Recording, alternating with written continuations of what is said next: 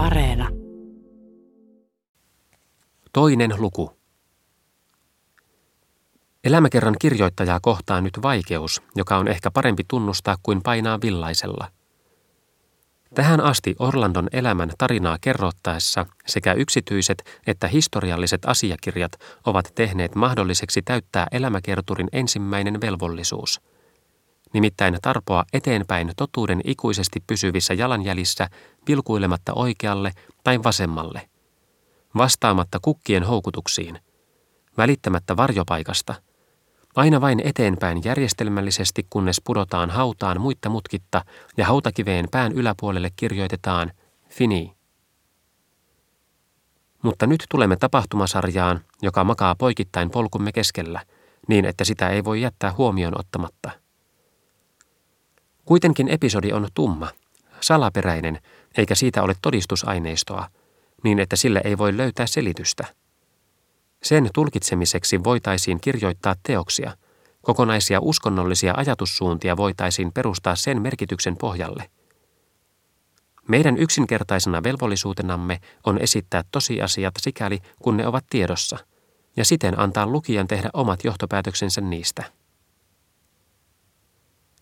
Sitä tuhoisaa talvea seuraavana kesänä, talvea, joka toi pakkasen, tulvan, tuhansien perikadon ja Orlandon toiveiden täydellisen romahduksen, sillä hänet karkotettiin hovista, hän joutui häpeään oman aikansa mahtavimpien ylimysten silmissä.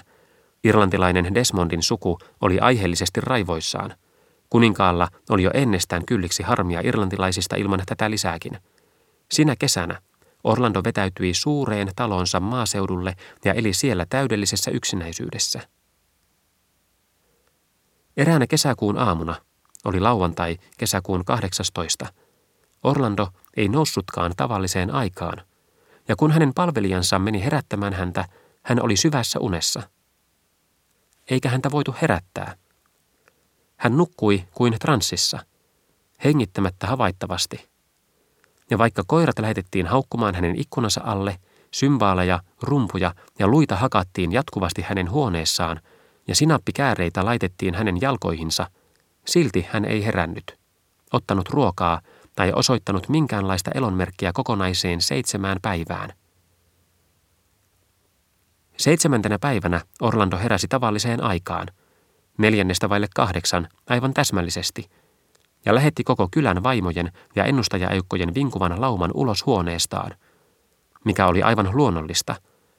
Mutta se, mikä oli merkillistä, oli, ettei hän osoittanut minkäänlaista tietoisuutta transsista, vaan pukeutui ja lähetti hakemaan hevostaan niin kuin olisi herännyt yön unesta. Kuitenkin jonkinlaisen muutoksen oli pakko ollut tapahtua, näin epäiltiin, hänen aivojensa kammareissa, sillä vaikka hän oli aivan järkevä ja vaikutti vakavammalta ja tasaisemmalta käytöksessään kuin aikaisemmin, hän tuntui muistavan epätäydellisesti kulunutta elämäänsä. Hän kuunteli, kun ihmiset puhuivat suuresta pakkaskaudesta tai luistelemisesta tai karnevaaleista, mutta hän ei milloinkaan antanut merkkiä siitä, että hän olisi itse ollut todistamassa näitä tapahtumia – paitsi nostamalla kätensä otsalleen ikään kuin pyyhkiäkseen pois jonkin pilven. Kun viimeksi kuluneen kuuden kuukauden tapahtumista keskusteltiin, Orlando ei näyttänyt niinkään ahdistuneelta kuin kummastuneelta. Ikään kuin häntä olisivat vaivanneet sekavat muistot jostakin kaukaisesta ajasta, tai ikään kuin hän olisi yrittänyt muistaa jonkun toisen hänelle kertomia tarinoita. Huomattiin, että jos joku mainitsi Venäjän, tai ruhtinattaria, tai laivoja, hän vajosi kiusalliseen synkkyyteen ja nousi ylös ja katsoi ulos ikkunasta, tai kutsui jonkin koiristaan luokseen, tai otti veitsen ja veisti seetripuun palaa. Mutta lääkärit eivät olleet silloin juuri viisaampia kuin nykyään, ja sen jälkeen, kun he olivat määränneet hänelle lepoa ja liikuntaa, laihduttamista ja ravintoa, ihmisten seuraa ja yksinäisyyttä, ja että hänen tulisi maata koko päivä vuoteessa ja ratsastaa 40 mailia lounaan ja päivällisen välillä ja nauttia samalla tavanomaiset rauhoittavat ja kiihdyttävät lääkkeet ja vaihdella ruokavaliota mielensä mukaan aamuisin otettavalla olminmätimaidolla ja iltaisin otettavalla riikinkukon sapella, he jättivät Orlandon oman onnensa nojaan ja esittivät käsityksenään, että hän oli nukkunut viikon. Mutta jos se oli unta, minkälaista unta tällainen oikein oli – maltamme tuskin olla kysymättä. Onko se parantavaa unta? Transsia, jonka aikana tuskaisimmat muistot, ehkäpä koko elämää ikuisesti rampauttavat tapahtumat, pyyhkii pois tumma siipi, joka hioo niiden kovuuden ja kultaasen, rumimman ja alhaisimmankin, hohtavaksi, hehkuvaksi. Onko kuoleman sormen laskeuduttava elämän kuohun päälle aika ajoin, jottei se repisi meitä kappaleiksi? Onko meidät rakennettu siten, että meidän on otettava vastaan kuolema pieninä annoksina joka päivä, tai muutoin emme voisi jatkaa elämän hyörinää? Ja mitä ovat sitten nämä oudot voimat, jotka tunkeutuvat salaisimpiin sopukoihimme ja muuttavat rakkaimmat aarteemme meidän tahtomattamme? Oliko Orlando, joka oli lopen uupunut äärimmäisestä kärsimyksestään, kuollut viikon ajaksi ja sitten palannut jälleen elämään? Ja jos niin oli, millaista on kuolema ja millaista on elämä? Odotettuamme runsaat puoli tuntia vastausta näihin kysymyksiin saamatta ainuttakaan, voimme jatkaa kertomusta edelleen. Orlando antautui nyt kertakaikkiseen yksinäisyyteen.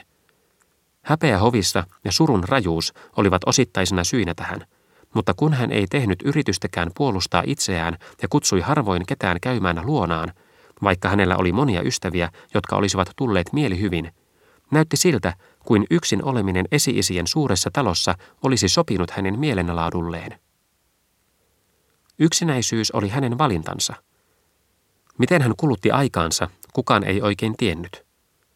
Palvelijat, joita hän piti palveluksessaan täyden joukon, vaikka heidän pääasiallinen tehtävänsä oli pyyhkiä pölyt tyhjistä huoneista ja oikoa peitteet sängyissä, joissa ei koskaan nukuttu, seurasivat illan pimeydessä, kun he istuivat oluen ja kakkujen ääressä, miten valo kulki pitkin käytäviä, juhlasalien läpi, ylös portaat makuuhuoneisiin, ja he tiesivät, että heidän isäntänsä vaelteli talossa yksin.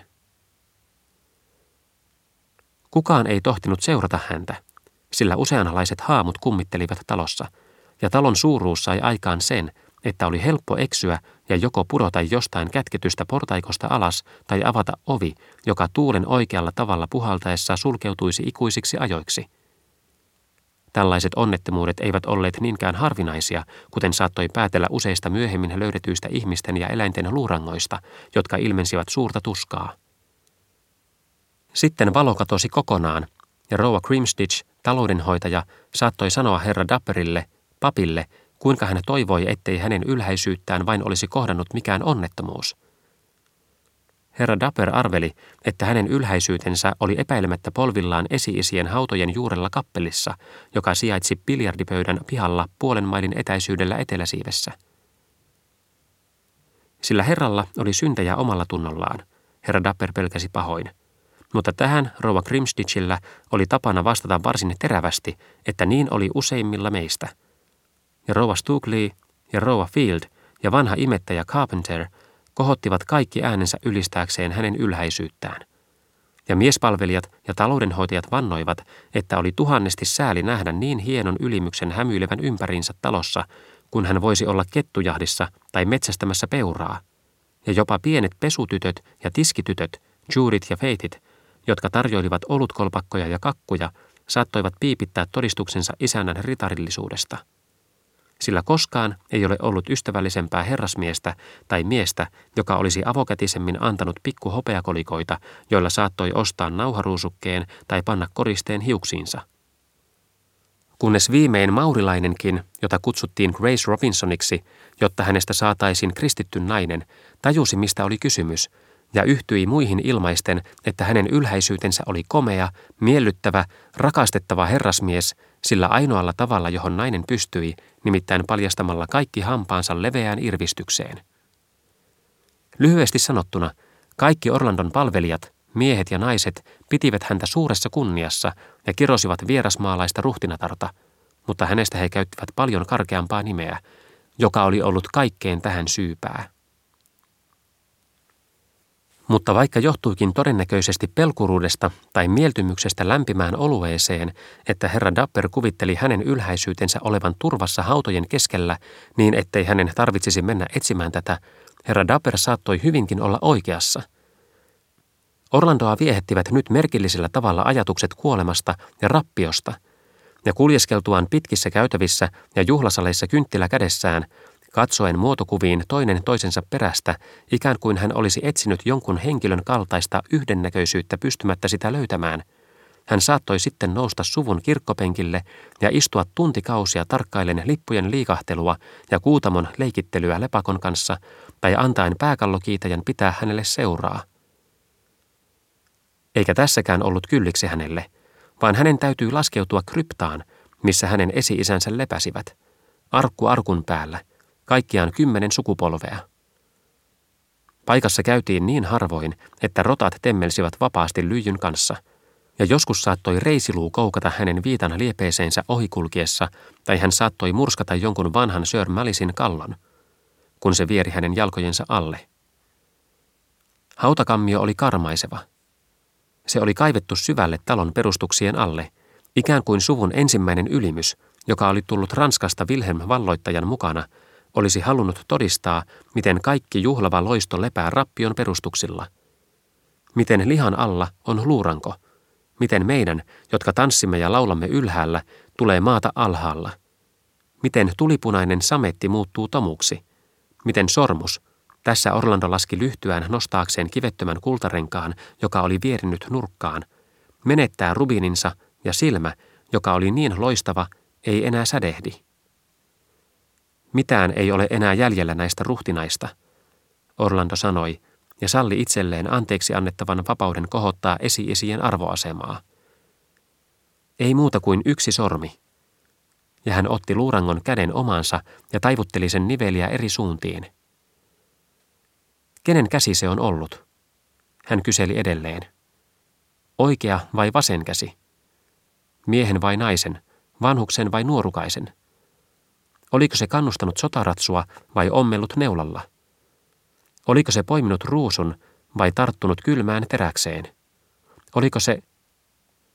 Mutta tässä vaiheessa joko hänen keksimiskykynsä petti tai todennäköisemmin varusti hänet niin monin esimerkein siitä, mitä käsi voi tehdä, että hän perääntyi tapansa mukaan sepittämisen eli leikkelemisen suunnattomasta vaivasta ja pani käden takaisin muiden luiden joukkoon – ajatellen, että oli olemassa muuan kirjailija, jonka nimi oli Thomas Brown, norwichilainen lääkäri, jonka kirjoitukset tällaisista aiheista viehättivät hänen mielikuvitustaan ihmeellisellä tavalla.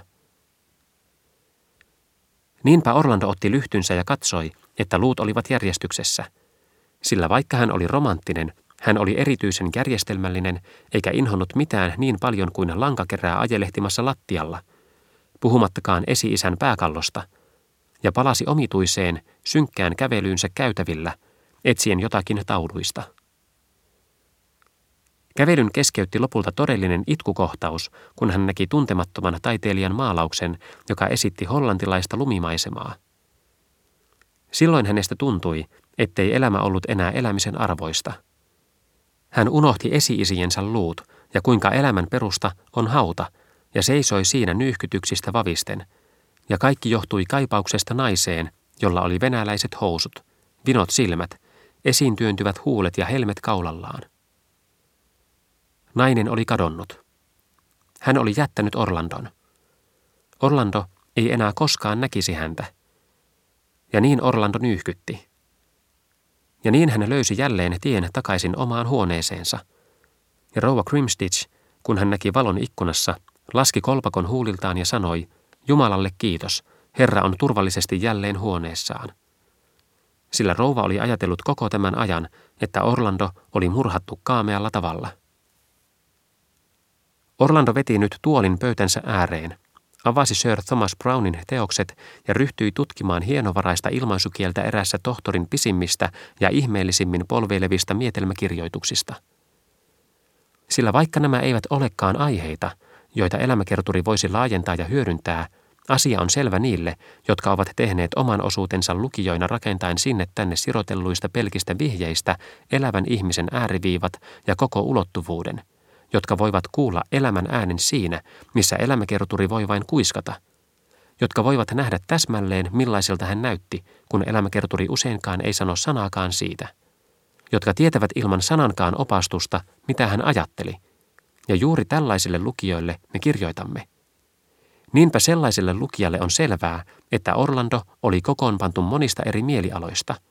Surumielisyydestä, laiskuudesta, intohimosta, viehtymyksestä yksinäisyyteen, puhumattakaan kaikista niistä mielentilan väännöksistä ja hienosäädöistä, jotka kävivät ilmi jo ensimmäisellä sivulla, kun Orlando sivalsi kuolleen neekerin päätä.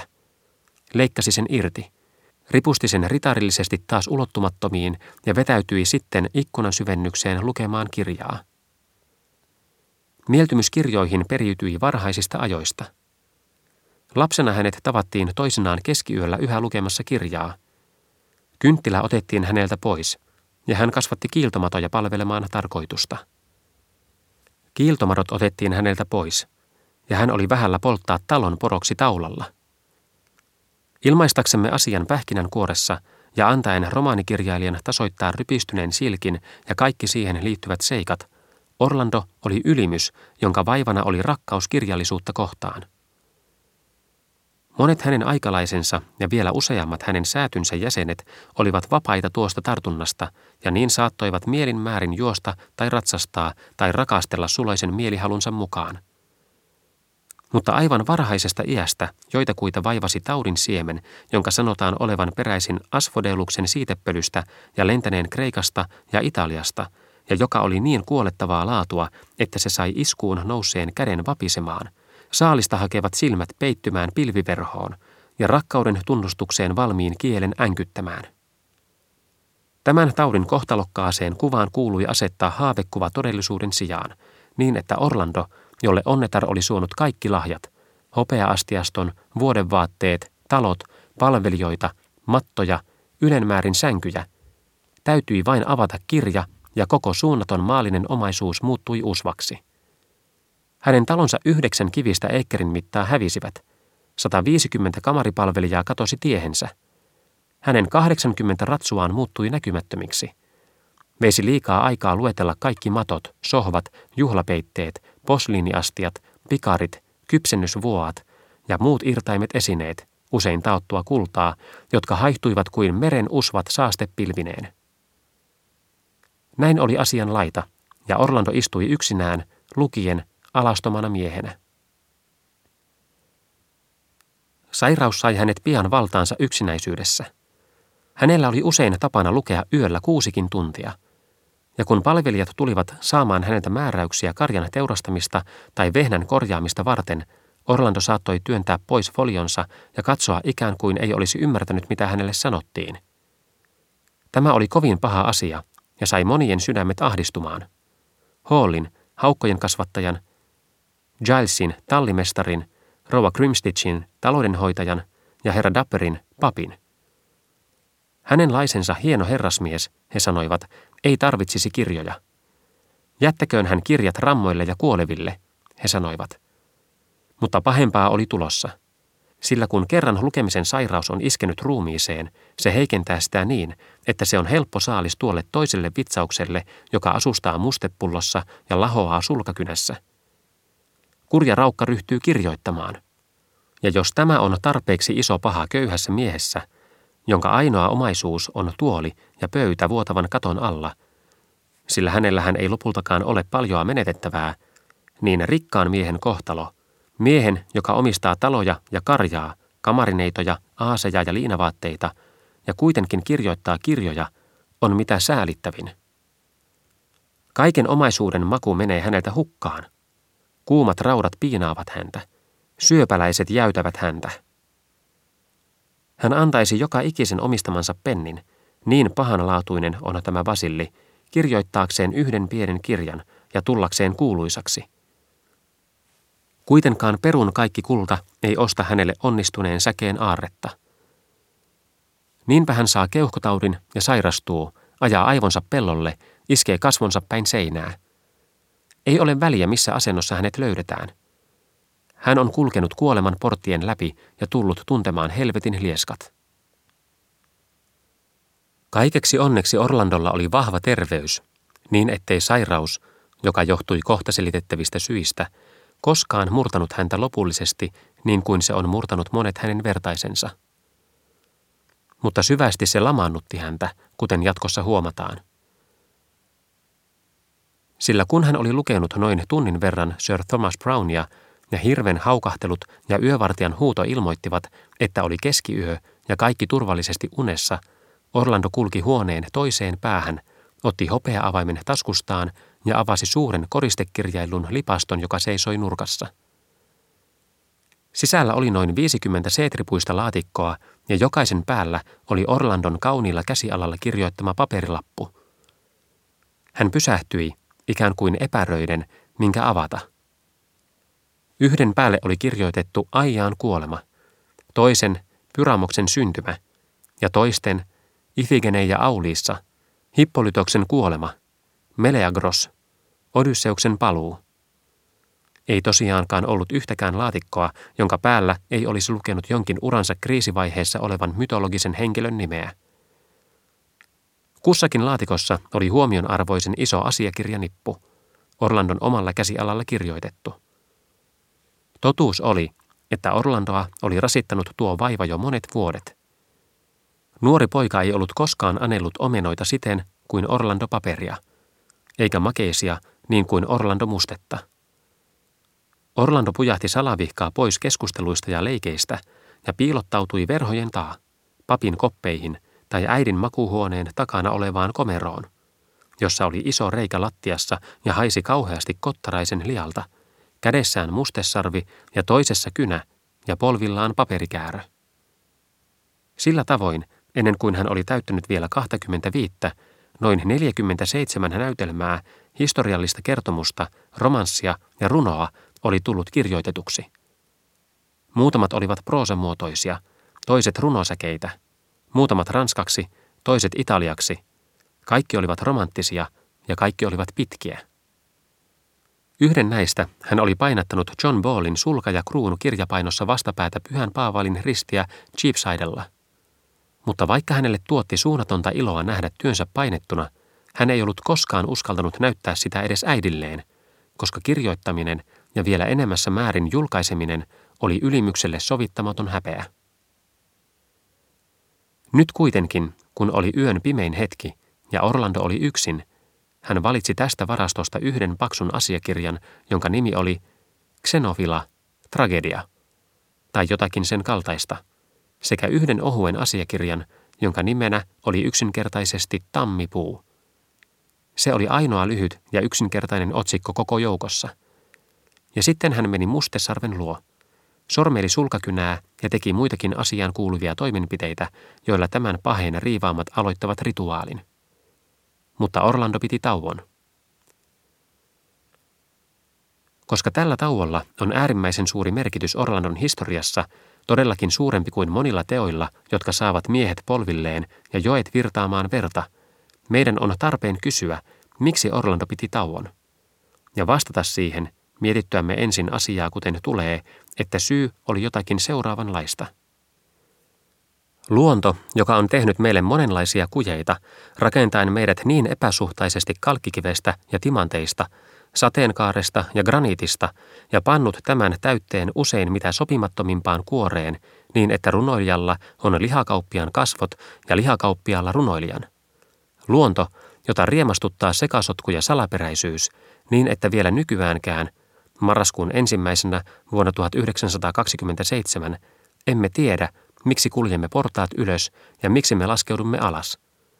Meidän jokapäiväisimmät liikkeemme ovat kuin laivan kulkua tuntemattomalla merellä, kun merimiehet maston nokassa kysyvät tähyllen kiikareillaan taivaanrantaan, onko tuolla maata vai eikö ole, johon voidaan vastata kyllä, jos olemme profeettoja, ja ei, jos olemme totuudenmukaisia. Niin luonto, jolla on niin paljon tilillään, jopa tämän luultavasti varsin villinä rönsyilevän lauseen lisäksi – on monimutkaistanut tehtävänsä vielä enemmän ja hämmentänyt meitä vielä pahemmin varustamalla meidän sisikuntamme varsinaisella silpun ja sekamelskan maton kudessäkillä. Poliisin virkahousujen kappaleilla vieri vieressä kuningatar Aleksandran häähunnun kanssa. Mutta luonto on lisäksi järjestänyt niin, että koko lajitelmaa pitää koossa yksi ainoa kepeästi harsittu langan säie. Muisti on ompelijatar, ja vieläpä mitä oikukkain. Muisti pistelee neulansa sisään ja ulos, ylös ja alas, sinne tänne. Emme tiedä, mitä tulee seuraavaksi ja mitä sen jälkeen.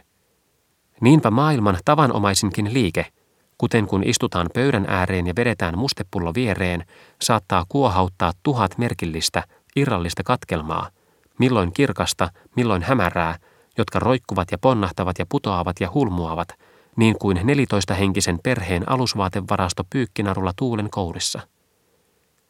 Sen sijaan, että tavallisimmat tekomme olisivat yksinkertaisia, suoria, reiluja tekoja, joita kenenkään ei tarvitsisi hävetä, ne lähtevätkin käyntiin siipien räpyttelyn ja havinan säästyksellä, valojen noustessa ja laskiessa.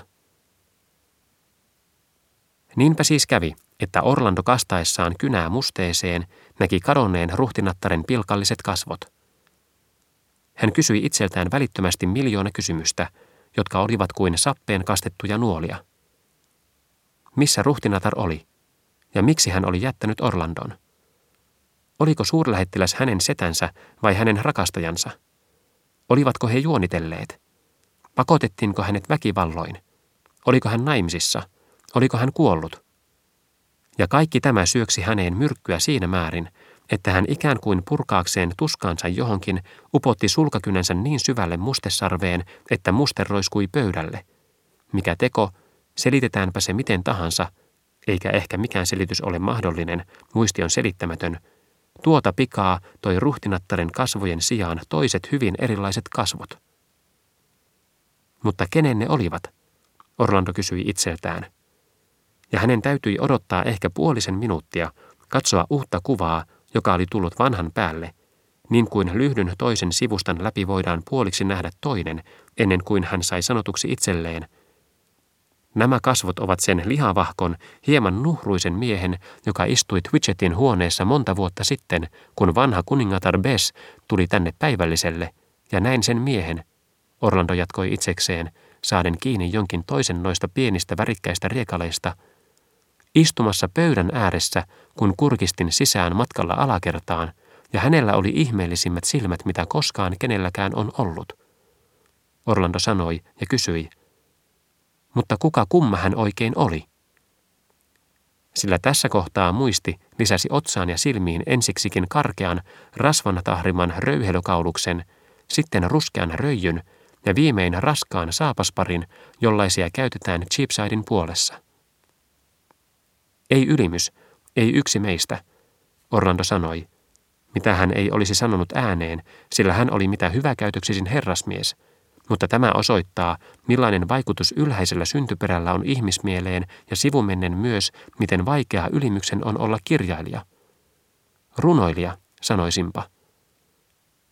Kaikkien lakien mukaan muistin olisi nyt, hämmennettyään häntä kylliksi, pitänyt pyyhkäistä koko asia täydellisesti pois hänen mielestään tai noutaa jotakin yhtä idioottimaista ja asiaan kuulumatonta – kuten kissaa takaa ajavan koiran tai punaiseen nenäliinaan nenää niistävän vanhan eukon, niin että menettäen toivonsa pysyä mukana muistin harhapoluilla, Orlandon olisi pitänyt iskeä kynänsä vakavissaan paperille. Sillä me voimme, jos vain päätämme niin, ajaa tytön hupakon, muistin ja kaikki hänen lumpunsa ja rihkamansa ulos talosta. Mutta Orlando piti tauon. Muistitoi yhä hänen eteensä kuvaa nuhruisesta miehestä, jolla oli suuret kirkkaat silmät. Yhä hän katsoi, yhä hän oli jatkamassa työtään. Juuri nämä tauot ovat meidän tuhomme. Juuri niinä hetkinä kapinamieli astuu linnakkeeseen ja joukkomme nousevat vastarintaan. Kerran aikaisemmin Orlando oli pitänyt tauon, ja rakkaus kauheine roskaväkineen, pilleineen ja symbaaleineen hartioilta repästyine hurmeisine kiharoineen oli rynnännyt sisään. Rakkauden tähden Orlando oli kärsinyt kirotuille kuuluvat kidutukset. Nyt taas hän piti tauon, ja näin syntyneeseen rakoon hypähti kunnianhimo, tuo vanha väkäleuka, ja runous, tuo noitaakka, ja kuuluisuuden kaipuu, tuo huora. Ne kaikki löivät kätensä yhteen ja tekivät Orlandon sydämestä tanssitanterensa. Orlando seisoen selkä suorana huoneensa yksinäisyydessä vannoi, että hänestä tulisi sukunsa ensimmäinen runoilija ja hän toisi kuolematonta kunniaa nimelleen.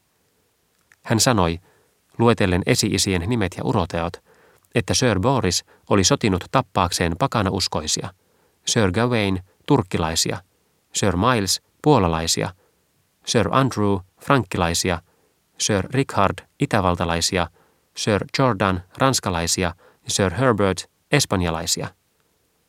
Mutta mitä oli jäljellä kaikesta tuosta surmaamisesta ja sotaretkistä, tuosta juomisesta ja rakastelusta, tuosta tuhlauksesta ja metsästyksestä ja ratsastuksesta ja syömisestä? Pääkallo, sormi. Kun sen sijaan Orlando sanoi lehteillen Sir Thomas Brownin teosten sivuja, jotka olivat avoimina pöydällä, ja jälleen hän piti tauon. Niin kuin loitsu, joka nousi kaikkialta huoneesta, yötuulesta ja kuutamosta, kiiri jumalainen sävelmä laulaen sanoja, jotka me, jotteivät ne paistaisi julki tältä sivulta, jätämme sinne, missä ne lepäävät haudattuina, ei kuolleina, vaan pikemminkin balsamoituina, niin raikas on niiden väri, niin puhdas niiden hengitys. Ja Orlando, kun hän vertasi tuota saavutusta esi-isiensä saavutukseen, huudahti, että he ja heidän tekonsa olivat tomua ja tuhkaa, mutta tämä mies ja hänen sanansa olivat kuolemattomia. Orlando huomasi kuitenkin pian, että taistelut, joita Sir Miles ja muut olivat käyneet aseistettuja ritareita vastaan kuningaskunnan voittamiseksi, eivät olleet puoliksikaan niin ankaria kuin tämä, johon hän nyt ryhtyi englannin kieltä vastaan saavuttaakseen kuolemattomuuden. Kenellekään, joka kohtuullisessa määrin tuntee kirjoitustyön vaatimukset, ei tarvitse kertoa tätä tarinaa yksityiskohdittain. Kuinka hän kirjoitti ja tulos näytti hyvältä, luki sen ja se näytti kauhealta – Korjasi ja repi, leikkasi, siirsi väliin, oli hurmostilassa, oli epätoivoinen. Eli hyvät yönsä ja huonot aamunsa. Tarttui ideoihin ja kadotti ne. Näki kirjansa selkeästi edessään ja se hävisi. Näytteli henkilöittensä osia syödessään, laususkeli niitä kävellessään. Toisinaan itki, toisinaan nauroi, horjui milloin tämän, milloin tuon tyylin välillä. Yhdessä hetkessä suosi eeppistä ja juhlavaa tyyliä – seuraavassa eleetöntä ja yksinkertaista. Hetken Tempen laaksoja, sitten taas Kentin ja Cornwallin kenttiä. Eikä hän pystynyt päättämään, oliko hän maailman jumalaisin nero vai maailman suurin tyhmyri. Ratkaistakseen juuri tämän viimeksi mainitun kysymyksen, Orlando päätti useitten tällaisten kuumeisen työskentelyn kuukausien jälkeen katkaista vuosien yksinäisyyden ja ottaa yhteyttä ulkomaailmaan. Hänellä oli Lontoossa ystävä, muuan Giles Isham, joka oli kotoisin Norfolkista ja joka, vaikka olikin säätyläinen, tunsi kirjailijoita ja osasi epäilemättä tutustuttaa Orlandon johonkin tämän siunatun, todellakin pyhän veljeskunnan jäseneen. Sillä Orlandolle oli hänen silloisessa tilassaan mies, joka oli kirjoittanut kirjan ja julkaissut sen kunniakkaampi kuin kaikki veren ja valtion tuomat kunniat. Hänen mielikuvituksessaan näytti siltä, ikään kuin sellaisten jumalaisten aatosten täyttämät ruumiitkin olisivat muuttaneet olomuotoaan. Heillä täytyi olla sädekehä hiuksissaan, suitsutusta hengityksessä, ja ruusujen täytyi kasvaa heidän huuliensa välissä. Mitä ei suinkaan voinut sanoa hänestä itsestään tai herra Dapperista. Orlando ei voinut kuvitella suurempaa onnea kuin saada istua verhon takana ja kuulla heidän juttelevan – vain tuon rohkean ja vaihtelevaisen keskustelun kuvitelmakin sai muistikuvan siitä, mistä hänellä ja hänen hovimiehellään oli tapana puhua. Koirasta, hevosesta, naisesta, korttipelistä, tuntumaan aivan äärettömän moukkamaiselta. Hän ajatteli ylpeänä, että häntä oli aina pidetty oppineena ja hänen mieltymykselleen kirjoihin ja yksinäisyyteen oli naurettu. Hän ei ollut koskaan ollut taitava sorvaamaan sieviä puheita – hän saattoi seisoa seipään nieleenä, punastella ja harppoa kuin grenatööri naisten oleskeluhuoneissa. Hän oli pudonnut kahdesti hevosen selästä silkkaa hajamielisyyttään. Hän oli rikkonut Lady Winchelseen viuhkan sepittäessään kerran runoa. Hän palautti mieleensä innokkaasti näitä ja muitakin esimerkkejä omasta sopimattomuudestaan seurapiirielämään, ja sanomaton toivo siitä, että nuoruuden myrskyisyys, hänen kömpelyytensä, hänen punastumisensa – hänen pitkät kävelyretkensä ja hänen luonnon rakkautensa osoittivat, että hän kuului ennemmin pyhään sukukuntaan kuin ylimykselliseen, että hän oli syntyjään kirjailija ennemmin kuin aristokraatti. Tämä toivo sai hänet valtaansa. Ensimmäistä kertaa sitten suuren tulvayön Orlando oli onnellinen.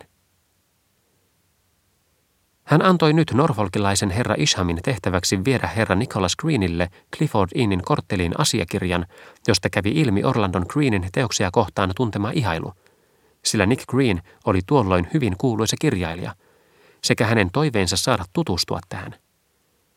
Mitä hän tuskin rohkeni pyytää, sillä hänellä ei ollut mitään tarjottavaa vastalahjaksi.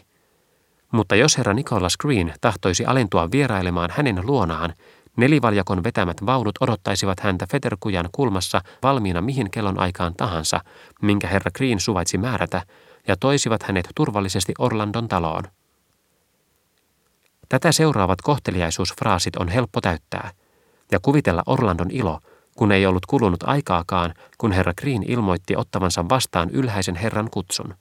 Asettui paikalleen vaunuissa ja hänet tuotiin perille eteishalliin päärakennuksen eteläpuolelle täsmällisesti kello seitsemältä maanantaina, huhtikuun 20. ensimmäisenä päivänä. Siellä oli otettu vastaan monia kuninkaita, kuningattaria ja suurlähettiläitä. Tuomarit olivat seisseet siellä kärpännahkaviitoissaan. Maan ihanimmat naiset olivat tulleet sinne, sekä ankarimmat soturit. Siellä riippui lippuja, jotka olivat olleet Flodenin ja Agincourtin taisteluissa. Siellä oli esillä maalattuja vaakunakilpiä, joissa oli leijonia ja leobardeja ja kruunuja. Siellä oli pitkiä pöytiä, joille katettiin kulta- ja hopea-astioita, ja siellä oli suuria tulisijoja hiotusta italialaisesta marmorista, missä iltaisin paloi tuhkaksi kokonainen tammipuu, miljooninen lehtineen ja naakan ja peukaloisen pesineen. Nicholas Green, runoilija, seisoi siellä nyt – ja hän oli pukeutunut yksinkertaisesti leveään baskeriin ja mustaan röijyyn, ja hänellä oli kädessään pieni laukku. Se, että Orlando oli hieman pettynyt, kun hän kiirehti vastaanottamaan vierastaan, oli väistämätöntä. Runoilija ei ollut keskikokoista pidempi. Hänen ruumiinrakenteensa oli vähäpätöinen, hän oli laiha ja hieman kumarassa, ja kun hän sisään astuessaan kompastui verikoiraan, koira puri häntä. Kaiken lisäksi, vaikka Orlandon ihmistuntemus oli suuri, hän oli ihmeissään, miten miehen voisi sijoittaa. Hänessä oli jotakin, joka ei kuulunut palvelijalle, ei maalaisaateliselle eikä ylimykselle. Pää, sen pyöreä otsa ja terävä nenä oli tosin hieno, mutta leuka oli mitätön. Silmät olivat säteilevät, mutta huulet roikkuivat velttoina ja mutrussa. Mutta kasvojen ilme kokonaisuudessaan oli se, mikä hämmensi – Kasvoilla ei ollut jälkeäkään siitä ylväästä tyyneydestä, joka tekee ylhäissukuisten kasvoista niin miellyttävät katsella, eikä niillä ollut jälkeäkään hyvin koulutetun kamaripalvelijan oman arvon tuntoisesta palvelualttiudesta. Kasvot olivat kurotut, kutistetut, vedetyt yhteen. Vaikka mies oli runoilija, näytti siltä, kuin hän olisi tottunut enemmän moittimaan kuin imartelemaan, riitelemään enemmän kuin kosiskelemaan – tönimään enemmän kuin ratsastamaan, taistelemaan enemmän kuin lepäämään, vihaamaan enemmän kuin rakastamaan. Tätä myös ilmensivät hänen nopeat liikkeensä ja jokin pippurinen ja epäluuloinen hänen katseessaan. Orlandon oli hätkähtäen hieman perännyttävä, mutta he asettuivat päivällispöytään. Orlando, joka tavallisesti piti tätä kaikkea itsestäänselvyytenä, oli ensimmäistä kertaa selittämättömän häpeissään palvelijoittensa suuren lukumäärän ja pöydän loistokkuuden tähden. Mikä vielä merkillisempää, hän ajatteli ylpeänä, sillä ajatusta pidettiin yleisesti mauttomana, tuota isoäidin äitiä, joka oli lypsänyt lehmiä. Hän oli juuri vähällä viitata tuohon vaatimattomaan naiseen ja hänen maitoastioihinsa – kun runoilija ehähti edelle ja sanoi, miten omituista oli, kun ajatellaan, miten tavallinen nimi Green oli, että suku oli tullut kanaalin yli Wilhelm valloittajan mukana ja oli Ranskan korkeinta aatelia. Valitettavasti suku oli ajautunut arvossa alaspäin eikä jättänyt itsestään muuta merkkiä kuin nimen Greenwichin kruunun maalle. Samanlaista juttua, nimittäin tarinaa menetetyistä linnoista, vaakunoista, serkuista, jotka olivat paroneja pohjoisessa – solmituista avioliitoista Länsi-Englannissa asuvien ylimysperheiden kanssa Siitä kuinka toiset Green-suvun jäsenet kirjoittivat nimensä eellä, toiset ilman eetä nimen lopussa. Piisasi, kunnes oli päästy peuran paistiin. Sitten Orlandon onnistui pistää väliin jotakin Moll-mummosta ja hänen lehmistään, ja hän oli keventänyt hieman sydämeltään tätä taakkaa, kunnes tuli riistalintujen vuoro. Mutta vasta kun makea jälkiruokaviini kiersi vapaasti pöydässä, Orlando uskaltautui mainitsemaan, ettei hän voinut olla ajattelematta tärkeämpää asiaa kuin greenit ja lehmät, toisin sanoen runouden pyhää aihepiiriä. Sana oli tuskin mainittu, kun runoilijan silmät iskivät tulta. Hänestä karisivat hienot herrasmiehen käytöstavat. Hän jyskytti lasia pöytään ja hän ryhtyi kertomaan yhtä pisintä, juonikkainta, intohimoisinta ja katkerinta kertomusta, minkä Orlando oli milloinkaan kuullut paitsi petetyn naisen huulilta. Kertomusta, joka koski erästä runoilijan näytelmää, erästä toista runoilijaa, erästä arvostelijaa. Itse runouden olemuksesta Orlando sai selville ainoastaan sen, että sitä oli vaikeampi saada kaupaksi kuin proosaa. Ja vaikka rivit olivat lyhyempiä, sen kirjoittaminen vei enemmän aikaa. Näin juttu jatkui päättymättömine sivuhaaroineen, kunnes Orlando uskaltautui vihjaamaan, että hän oli itsekin ajattelemattomuudessaan kirjoittanut jotakin. Mutta tässä kohtaa runoilija hypähti tuoliltaan. Hiiri oli vinkaissut hänen liiveissään, hän sanoi. Totuus oli, hän selitti, että hänen hermonsa olivat niin kireällä, että hiiren vikinäkin saisi hänet tolaltaan pariksi viikoksi. Epäilemättä talo oli täynnä tuholaisia, mutta Orlando ei ollut kuullut niitä – sitten runoilija antoi seikkaperäisen selonteon terveydentilastaan noin kymmenen viime vuoden ajalta. Hän oli ollut niin huonona, että oli ihme, että hän oli yhä elossa. Hänellä oli ollut halvaus, kihti, horkka, pöhö ja kolme erityyppistä kuumetta peräjälkeen.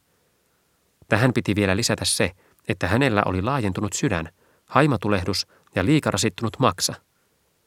Mutta kaiken kukkuraksi hänellä oli, hän kertoi Orlandolle, tuntemuksia selkärangassa, joita ei pystynyt sanoin kuvailemaan. Noin kolmas nikama ylhäältä päin poltti kuin tuli. Noin toinen nikama alhaalta lukien oli kylmä kuin jää. Joskus hän heräsi aamulla ja hänen päänsä oli kuin lyijyä. Toisena aamuina taas oli kuin tuhat vahakynttilää olisi loistanut hänen silmiensä edessä ja ihmiset olisivat ampuneet ilotulitusraketteja hänen sisällään. Hän saattoi tuntea ruusunlehden patjansa alta, hän sanoi – ja hän tunsi tiensä melkein kaikkialla Lontoossa tunnustelemalla kivetystä. Kaiken kaikkiaan hän oli niin hienosti tehty koneisto ja niin merkillisesti kokoonpantu luomus, tässä kohtaa hän kohotti kätensä ikään kuin tiedostamattomasti, ja todellakin se oli niin kauniin muotoinen kuin vain kuvitella saattaa, että häntä hämmensi ajatella, että hän oli myynyt vain 500 kappaletta runoaan. Mutta tämä johtui luonnollisesti häntä vastaan suunnatusta salaliitosta. Hän saattoi ainoastaan sanoa, hän päätti puheensa ja löi nyrkkiä pöytään, että runouden taidelaji oli Englannista kuollut. Kuinka asianlaita voisi olla näin, kun Shakespeare, Marlowe, Ben Jonson, Brown, Don, kaikki he kirjoittivat tai olivat juuri päättäneet kirjoittamisen. Orlando ei pystynyt ajattelemaankaan luetellessaan suosikkisankariensa nimiä peräjälkeen. Green nauroi pilkallisesti. Shakespeare, hän myönsi, oli kirjoittanut muutamia varsin mallikelpoisia kohtauksia, mutta hän oli saanut ne pääasiallisesti Maalolta. Maalo oli mukin menevä poika, mutta mitä voisi sanoa nuoresta miehestä, joka oli kuollut ennen 30 ikävuottaan? Mitä tulee Browniin, Brown kirjoitti runoa proosamuodossa, ja ihmisiä piankin kyllästytti sellainen monimutkainen koristeellisuus. Don oli kyttyräselkä, joka verhosi sisällön puutteen vaikeisiin sanoihin – Herkkäuskoisia sillä hämättiin, mutta tyyli olisi poissa muodista ennen kuin 12 kuukautta olisi kulunut. Mitä tulee Ben Johnsoniin? Ben Johnson oli hänen ystävänsä, eikä hän koskaan puhunut pahaa ystävistään. Ei, Green päätti puheensa. Kyllä kirjallisuuden suuri aikakausi oli ohitse. Kirjallisuuden suuri aikakausi oli kreikkalainen. Elisabetiaaninen aika oli joka suhteessa kreikkalaista kehnompi. Sellaisina aikoina ihmisillä oli jumalainen kunnianhimo, jota hän voisi kutsua sanalla gloire. Hän äänsi tämän niin kuin se olisi ollut glory, niin että Orlando ei heti ymmärtänyt, mitä hän tarkoitti. Nykyään kaikki nuoret runoilijat olivat kirjakauppiaiden palkkalistoilla ja syöksivät ulos mitä tahansa roskaa, joka myi. Shakespeare oli pääsyyllinen tällä alalla ja Shakespeare oli jo joutunut maksamaan rangaistuksen. Heidän omaa aikaansa, Green sanoi, luonnehtivat koketeeraavat kielikuvat ja villit kokeilut, joita kumpaakaan kreikkalaiset eivät olisi voineet sietää hetkeäkään. Vaikka hänelle tekikin kovasti kipeää sanoa näin, sillä hän rakasti kirjallisuutta niin kuin hän rakasti elämänsä. Hän ei voinut nähdä mitään hyvää nykyisessä tilanteessa, eikä hänellä ollut minkäänlaista toivoa tulevaisuuden suhteen. Näin sanottuaan hän kaatoi itselleen vielä lasin viiniä. Orlandoa järkyttivät nämä opit. Kuitenkaan hän ei voinut olla huomaamatta, ettei arvostelija itse näyttänyt suinkaan masentuneelta. Päinvastoin, mitä enemmän hän tuomitsi omaa aikaansa, sitä omahyväisemmäksi hän muuttui. Hän sanoi, että saattoi muistaa illalla kukkonimisessä oluttuvassa Fleetkadun varrella, kun Kit Marlow ja muutamat muut olivat siellä. Kit oli kovassa vedossa, koko lailla juovuksissa, mikä tapahtui helposti, ja kärkäs sanomaan kaikenlaisia typeryyksiä. Hän saattoi nähdä Kitin nyt silmiensä edessä, heiluttelemassa lasiaan joukon keskellä ja nikottelemassa tähän tapaan. Paukku persuuksiin, Bill. Tämä oli osoitettu Shakespeareille. Tulee oikea hyökyaalto ja sinä olet sen harjalla. Millä hän tarkoitti, Green selitti, että oltiin tulossa vavisten englannin kirjallisuuden suuren aikakauden kynnykselle ja että Shakespeareista oli tulossa jokseenkin merkittävä runoilija. Onneksi itselleen Kit sai surmansa kaksi iltaa myöhemmin juopuneiden rähäkässä, eikä niin ollen elänyt nähdäkseen, miten tämä ennustus toteutui. Kurja mies parka, Green sanoi, kun luuli jotain niin typerää. Suuri aikakausi, totta totisesti. Elisabetin aikako suuri. Niinpä, rakas herra, Green jatkoi ja asettautui mukavaan asentoon tuolissaan ja hieroi viinilasia sormiensa välissä. Niinpä meidän täytyy tehdä parhaamme, pitää arvossa menneisyyttä ja kunnioittaa niitä kirjailijoita. Heitä on vielä muutama jäljellä, jotka pitävät antiikkia esikuvanaan ja kirjoittavat, ei rahan takia, vaan gloorin. Orlando olisi toivonut, että Green olisi ääntänyt sanoja paremmin. Glory, Green sanoi, on jalojen mielten kannustin. Jos minulla olisi neljännes vuosittain maksettava 300 punnan eläke, eläisin ainoastaan Glorin tähden – Loikoisin joka aamu sängyssä lukien siseroa. Jäljittelisin hänen tyyliään, niin ettei voitaisi huomata eroa meidän välillämme. Sitä minä pidän hienona sanataiteena, sanoi Green. Sitä minä pidän gloorina. Mutta on välttämätön edellytys, että sitä varten on eläke. Tässä vaiheessa Orlando oli luopunut kaikesta toivosta saada keskustella omasta työstään runoilijan kanssa. Mutta sillä ei ollut niin suurta väliä – sillä keskustelu kääntyi nyt Shakespearein, Ben Johnsonin ja muiden henkilöihin ja elämään, jota Green oli tuntenut läheisesti ja mistä hänellä oli tuhansia mitä hupaisimpia kaskuja kerrottavana. Orlando ei ollut koskaan elämässään nauranut niin paljon. Nämä siis olivat hänen jumaliaan. Puolet oli juoppoja ja kaikki olivat lemmenkipeitä. Useimmat heistä riitelivät vaimojensa kanssa. Ei yksikään heistä kohonnut jonkin täysin arvottoman valheen tai juonittelun yläpuolelle – he kirjoittivat runonsa pesulalaskujen taakse ja heittivät ne kirjanpainajan oppipojalle katuovelta. Sillä tavoin Hamlet meni kirjapainoon. Siten kuningas Lear, siten Othello. Ei ihme, Green sanoi, että nämä näytelmät ovat täynnä puutteellisuuksia. Muu aika vietettiin juomingeissa ja juhlissa – oluttuvissa ja oluttarhoissa, jolloin lausuttiin yli ymmärryksen käyviä asioita ja tehtiin asioita, jotka saivat hovimiesten mielettömimmän ilonpidon kalpenemaan niiden rinnalla. Green kertoi kaikesta tästä innoittuneesti, mikä sai Orlandon virittymään hilpeyden korkeimpiin sfääreihin. Greenillä oli jäljittelemisen kyky, joka sai kuolleet heräämään henkiin, ja hän osasi sanoa suuria hienouksia kirjoista, kunhan ne vain oli kirjoitettu 300 vuotta sitten – Aika kului, ja Orlando tunsi vierastaan kohtaan merkillisiä mieltymyksen ja halveksunnan, ihailun ja säälin sekaisia tunteita, sekä jotakin liian epämääräistä kuvattavaksi yhdellä tunteella, mutta siinä oli osa pelkoa ja osa voimakasta viehtymystä. Green puhui lakkaamatta itsestään, ja oli silti niin hauska seuramies, että kertomusta hänen horkkataudistaan olisi voinut kuunnella ikuisesti. Sitten hän oli hyvin vitsikäs – ja hyvin epäkunnioittava. Sitten hän saattoi lausua aivan sumeilematta Jumalan ja naisen nimet. Ja hän oli täynnään omituisia konsteja ja pää oli pullollaan kummallista tietoa. Hän osasi valmistaa salaatin kolmella sadalla eri tavalla. Hän tiesi kaiken tiedettävissä olevan viinien sekoittamisesta – osasi soittaa puolta tusinaa instrumenttia ja oli ensimmäinen henkilö ja ehkä myös viimeinen, joka paahtoi juustoa isossa italialaisessa takassa. Se seikka, ettei hän erottanut kurjenpolvea neilikasta, tammea koivusta, verikoiraa vinttikoirasta, lammasta emakosta, vehnää ohrasta, kynnettyä maata kesannosta, että hän ei tiennyt mitään sadon kypsymisjärjestyksestä, luuli, että appelsiinit kasvavat maan alla ja lantut puissa – Piti enemmän mistä tahansa kaupunkinäkymästä kuin maalaismaisemasta. Kaikki nämä seikat ja monet muut hämmästyttivät Orlandoa, joka ei ollut koskaan ennen tavannut ketään hänen laistaan. Jopa sisäköt, jotka halveksivat miestä, kikattivat hänen vitseilleen, ja lakeijat, jotka inhosivat häntä, aikailivat lähistöllä kuullakseen hänen tarinoitaan.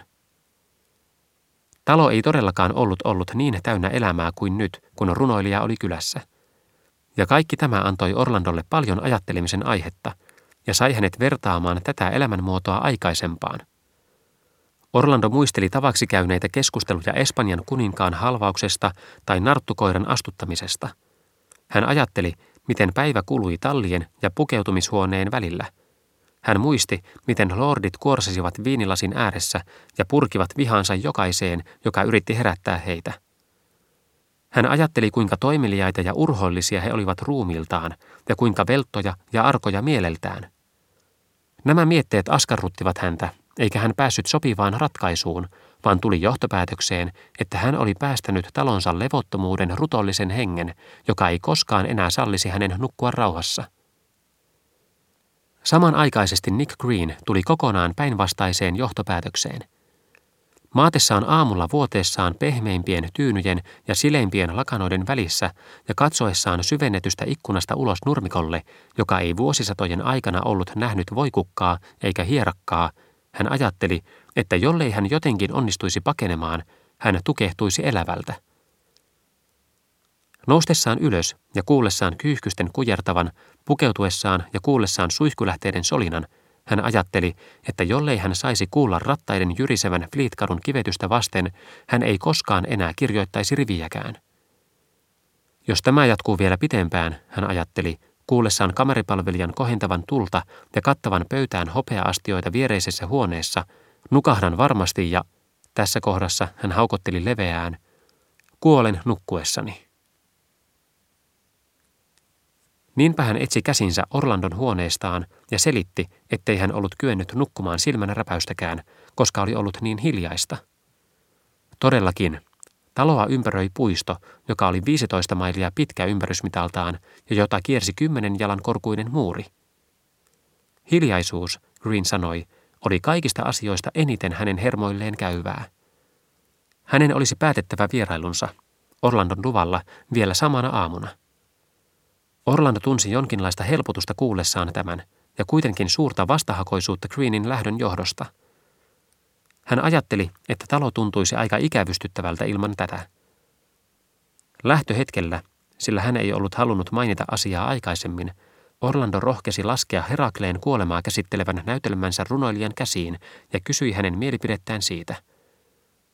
Runoilija otti sen vastaan – mutisi jotakin Glorista ja Siserosta, jonka Orlando keskeytti lupaamalla maksaa hänelle eläkkeen neljännes vuosittain, minkä kuultuaan Green vuodatti lukuisia syvän kiintymyksensä ilmauksia ja hyppäsi vaunuihin ja oli tiessään.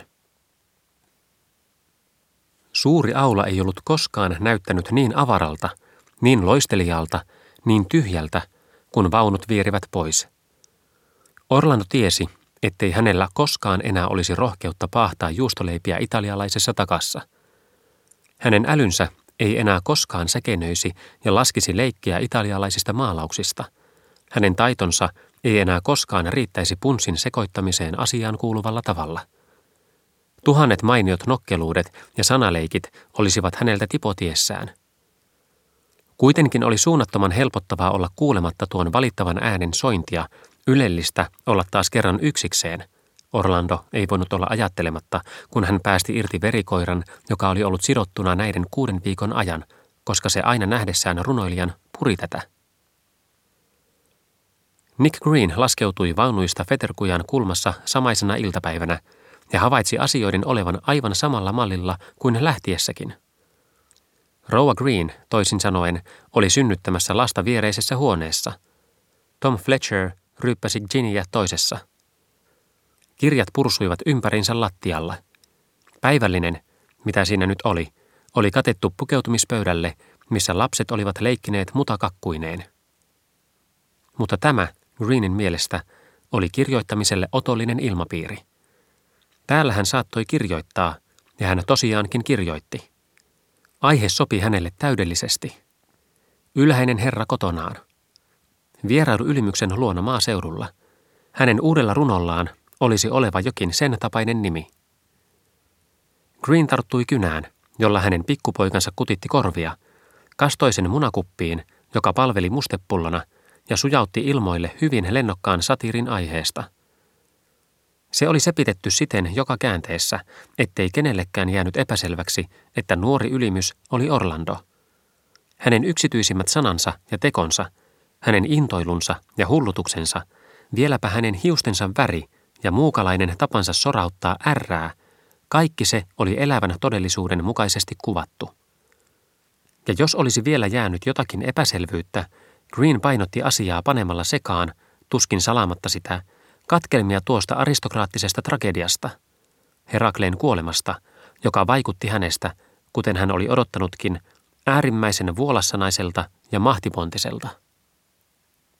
Pamfletti, josta heti otettiin useita painoksia ja joka maksoi kulut Rova Greenin kymmenestä lapsivuoteesta, joutui pian tällaisista asioista huolehtivien ystävien toimesta Orlandon itsensä käsiin. Kun hän oli lukenut sen, minkä hän teki kuoleman vakavalla tyyneydellä alusta loppuun, hän soitti luokseen palvelijan, antoi tälle kyseisen dokumentin kohennuspihtien päässä, pyysi häntä pudottamaan sen tilan saastaisimman tunkiona likaisimpaan syöveriin. Kun mies sitten kääntyi lähteäkseen, Orlando pysäytti hänet ja sanoi, Ota tallista nopein hevonen ja ratsasta henkesi kaupalla Harwichiin. Astu siellä laivaan, joka on matkalla Norjaan. Osta minulle kuninkaan omista koiratarhoista kuninkaallista rotua olevat hirvikoirat, narttu ja uros. Tuonne tänne viipymättä. Sillä, Orlando mutisi, tuskin kuultavasti kun hän kumartui kirjojensa puoleen, olen saanut tarpeekseni ihmisistä. Palvelija, jolla oli täydellinen koulutus tehtäviensä hoitamiseen, kumarsi ja katosi. Hän täytti tehtävän niin tarmokkaasti – että hän palasi kolmen viikon kuluttua siitä päivästä ja talutti talutushihnassa parin hienoimpia hirvikoiria, joista toinen, Narttu, synnytti vielä samana yönä päivällispöydän alla kahdeksan hienon pennun pesueen. Orlando käski tuoda ne makuuhuoneeseensa. Sillä, hän sanoi, olen saanut tarpeekseni ihmisistä. Siitä huolimatta hän maksoi eläkkeen neljännes vuosittain. Niinpä noin 30 iässä tällä nuorella ylimyksellä ei ollut ollut ainoastaan kaikkia mahdollisia elämän tarjoamia kokemuksia, vaan hän oli myös nähnyt niiden arvottomuuden. Rakkaus ja kunnianhimo, naiset ja runoilijat, kaikki se oli yhtä turhaa. Kirjallisuus oli farssia. Seuraavana iltana, kun Orlando oli lukenut Greenin teoksen Vierailu-ylimyksen luona maaseudulla – hän poltti suuressa roihussa 57 runoelmaa ja säästi vain tammipuun, joka oli hänen poikamainen unelmansa ja hyvin lyhyt. Hänelle jäi enää kaksi asiaa, joihin hän luotti. Koirat ja luonto.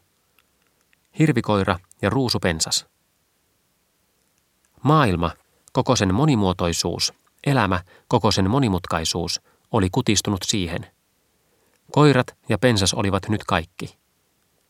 Näin hänen tunteensa pääsivät eroon suuresta harhakuitelmien vuoresta ja olivat sen seurauksena hyvin alastomat, ja hän kutsui koirat luoksensa ja vaelsi puiston halki. Niin kauan Orlando oli eristäytynyt lukemaan ja kirjoittamaan, että hän oli puoliksi unohtanut luonnon ihanuudet, mitkä kesäkuussa voivat olla suuret.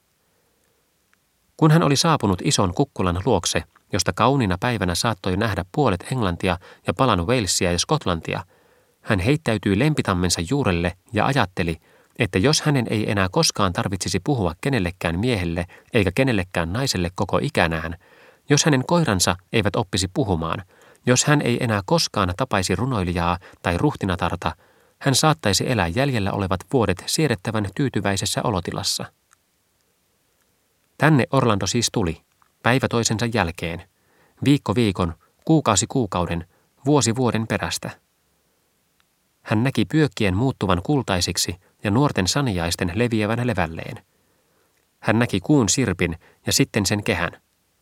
Hän näki, mutta lukija ehkä voisi kuvitella mielessään seuraavan kappaleen ja sen, kuinka jokainen naapurustossa kasvava puu ja kasvi kuvataan ensin vihreäksi, sitten kullankeltaiseksi, kuinka kuut nousevat ja kuinka auringot laskevat, kuinka kevät seuraa talvea ja syksy kesää, kuinka yö seuraa päivää ja päivä yötä, kuinka on ensin myrsky ja sitten kaunis ilma – kuinka asiat pysyvät suurin piirtein sellaisina kuin ne ovat noin kahden tai kolmensadan vuoden ajan lukuun ottamatta vähäistä pölyä ja muutamia hämähäkinseittejä, jotka joku eukko voi pyyhkiä pois puolessa tunnissa. Johtopäätös ei voi olla ajattelematta, johon olisi voitu päästä nopeammin yksinkertaisella toteamuksella, että aika kului ja tarkka aikamäärä olisi voitu ilmoittaa suluissa, eikä yhtään mitään tapahtunut. Mutta aika – vaikka se saa eläimet ja kasvit kukoistamaan ja kuihtumaan hämmästyttävällä täsmällisyydellä, ei valitettavasti vaikuta niin yksinkertaisella tavalla ihmismieleen. Ihmismieli on kaiken lisäksi vaikutuksiltaan yhtä omalaatuinen ajan olemukseen nähden. Tunti, kun se asustaa ihmishengen kummallisessa elementissä, saattaa pidentyä 50 tai 100 kertaisesti kellon osoittaman ajan ylitse. Toisaalta Tunti voidaan esittää tarkasti mielen ajan ottimessa vain yhdellä sekunnilla. Tätä merkillistä epäsuhtaa kellon osoittaman ajan ja mielen ajan välillä tunnetaan vähemmän kuin pitäisi, ja se ansaitsisi täydellisemmän tutkimisen. Mutta elämäkerturin, jonka kiinnostuspiirit ovat, kuten olemme sanoneet, erittäin rajalliset, täytyy pidättäytyä yksinkertaiseen väittämään. Kun mies on saavuttanut 30 vuoden iän, kuten Orlando oli nyt, aika, jonka hän käyttää ajattelemiseen, tulee määrättömän pitkäksi.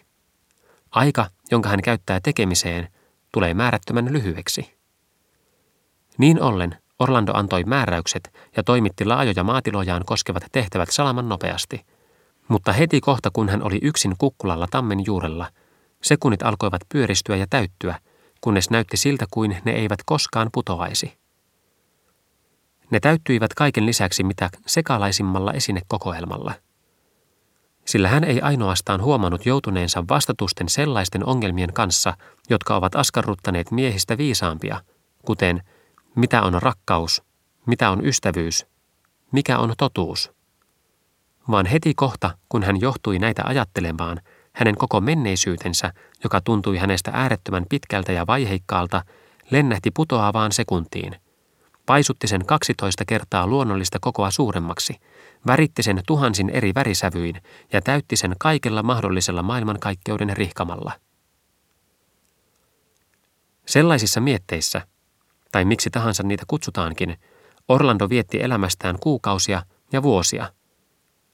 Ei olisi liioiteltua sanoa, että hän lähti ulos aamiaisen jälkeen 30-vuotiaana ja tuli kotiin päivälliselle ainakin 55 ikäisenä miehenä – Jotkut viikot lisäsivät hänen ikänsä vuosisadan, toiset taas eivät enempää kuin enintään kolme sekuntia.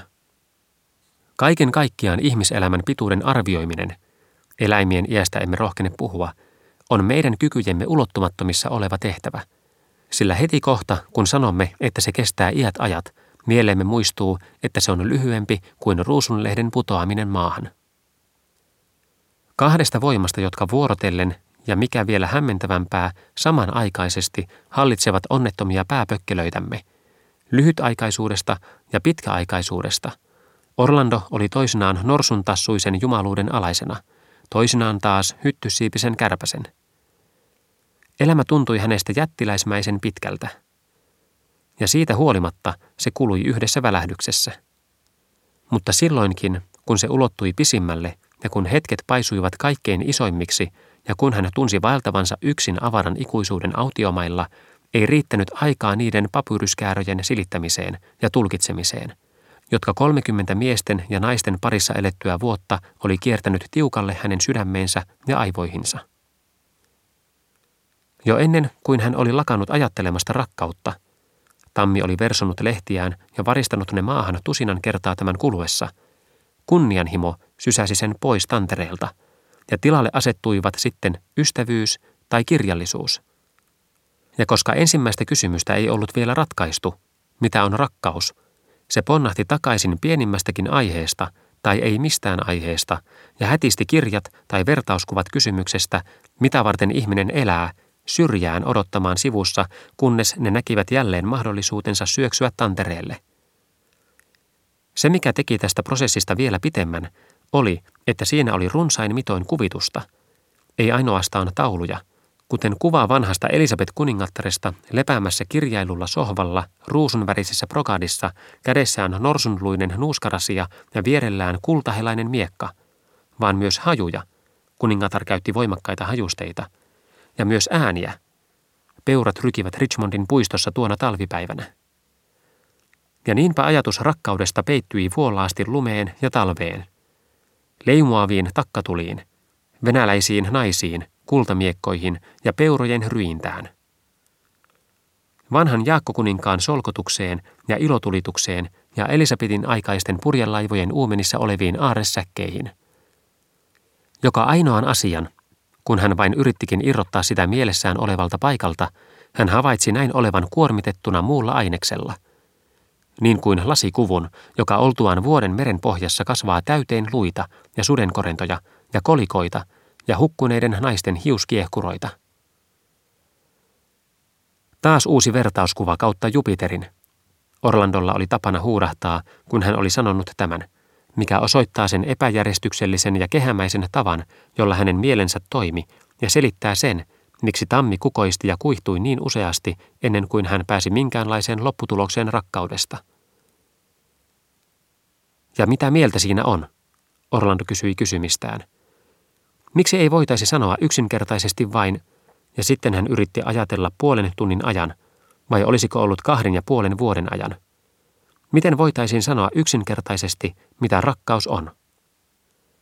Sellainen kielikuva ei selvästikään ole totuudenmukainen, hän väitti, sillä suden korento ei voisi elää meren pohjassa, paitsi aivan poikkeuksellisissa olosuhteissa. Ja jos kirjallisuus ei ole totuuden morsian ja vuodekumppani, mikä hän on? Mikä sekasotku, hän huudahti. Miksi on sanottava vuodekumppani, kun on jo sanottu morsian? Miksi ei vain yksinkertaisesti sanottaisi, mitä tarkoitetaan, ja jätettäisi koko juttu? Niin hän sitten yritti sanoa, että ruoho on vihreää ja taivas on sininen, ja näin lepyttää runouden ankaraa henkeä, jota hän ei edelleenkään voinut olla kunnioittamatta, vaikka etäältäkin. Taivas on sininen, hän sanoi. Ruoho on vihreää.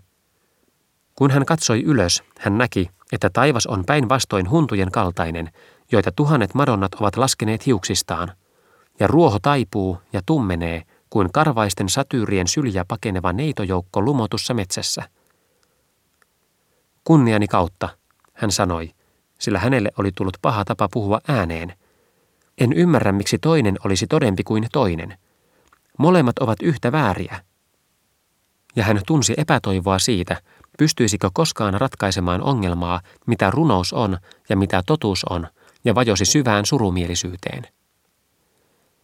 Tässä kohtaa voimme käyttää hyväksemme taukoa Orlandon yksinpuhelussa ja pohdiskella, miten omituista oli nähdä hänet siellä pitkällään kyynärpäähän nojaten kesäkuisena päivänä ja ajatella, että tämä kelpo nuorukainen, jolla oli terve ruumis ja kaikki kyvyt tallella, kuten posket ja rajat todistivat, mies, joka ei koskaan epäröinyt hetkeäkään kohdata syytettä tai taistella kaksintaistelua – että hän olisi niin taipuvainen voimattomaan ajatteluun, niin herkkä sille, että kun oli kysymys runoudesta tai hänen omasta runoilijakyvystään, hän oli ujo kuin pikkutyttö äidin mökin oven takana.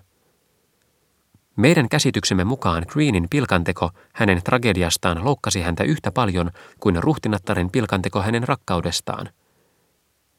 Mutta palataksemme kertomukseen.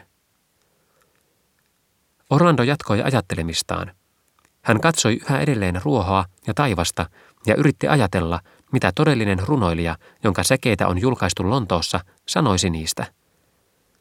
Sillä välin muisti, jonka tapoja on jo kuvattu, piti vankkana hänen silmiensä edessä Nicholas Greenin kasvoja. Ikään kuin tuo ivallinen, löysähuulinen mies, petolliseksi osoittautunut, olisi ollut henkilöitynyt runotar, ja ikään kuin hänelle Orlandon olisi tehtävä kunniaa. Niinpä Orlando tuona kesäaamuna tarjosi vaihtelevan kokoelman lauseita hänelle, toisia yksinkertaisia, toisia koristeellisia, ja Nick Green pudisteli päätään ja virnisteli ja mutisi jotakin epämääräistä gloorista ja siserosta ja runouden rappiosta siinä aikana. Vihdoin viimein Orlando ponnahti seisomaan.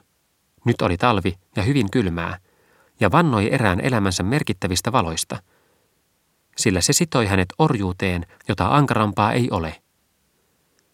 Kirous tulkoon osakseni, hän sanoi, jos milloinkaan enää kirjoitan sanaakaan tai yritän kirjoittaa sanaakaan miellyttääkseni Nick Greenia tai runotarta.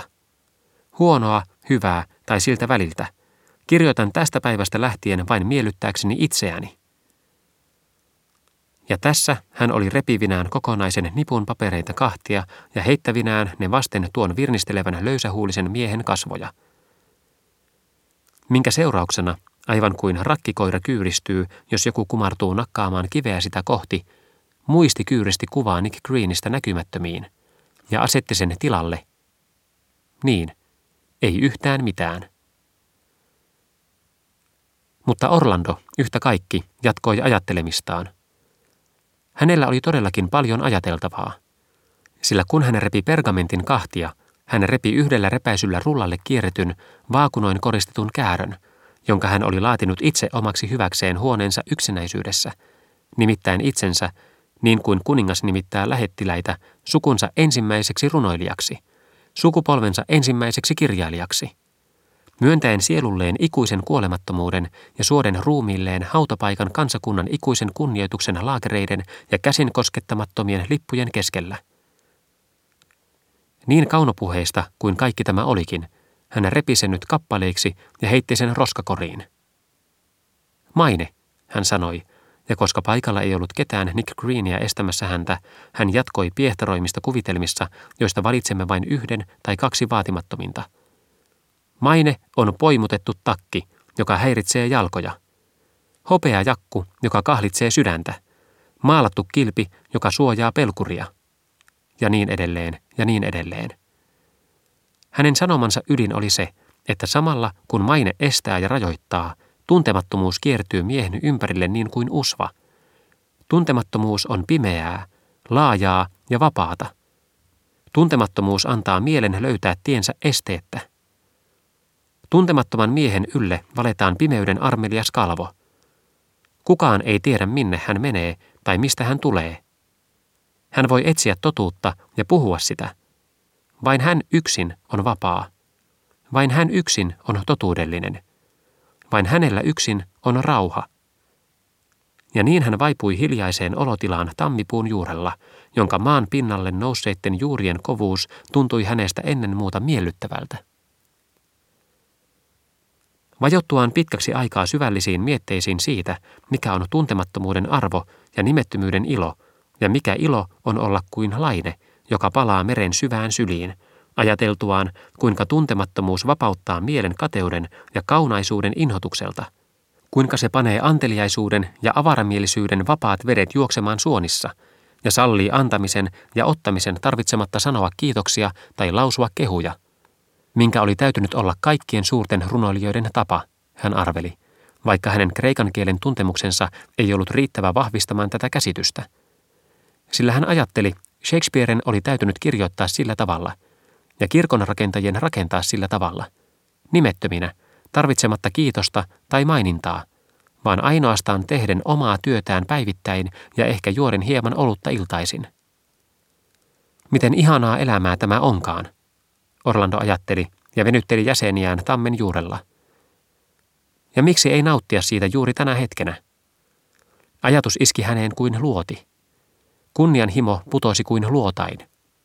Vapaana hylätyn rakkauden sydänkivusta, ja ojennetun turhamaisuuden sekä kaikkien muiden pistojen ja viiltojen palosta, joita elämän nokkosvuode oli polttanut häneen, kun hän oli himoinut mainetta, mutta joita se ei enää voinut lyödä sellaiseen, joka oli välittänyt kunniasta.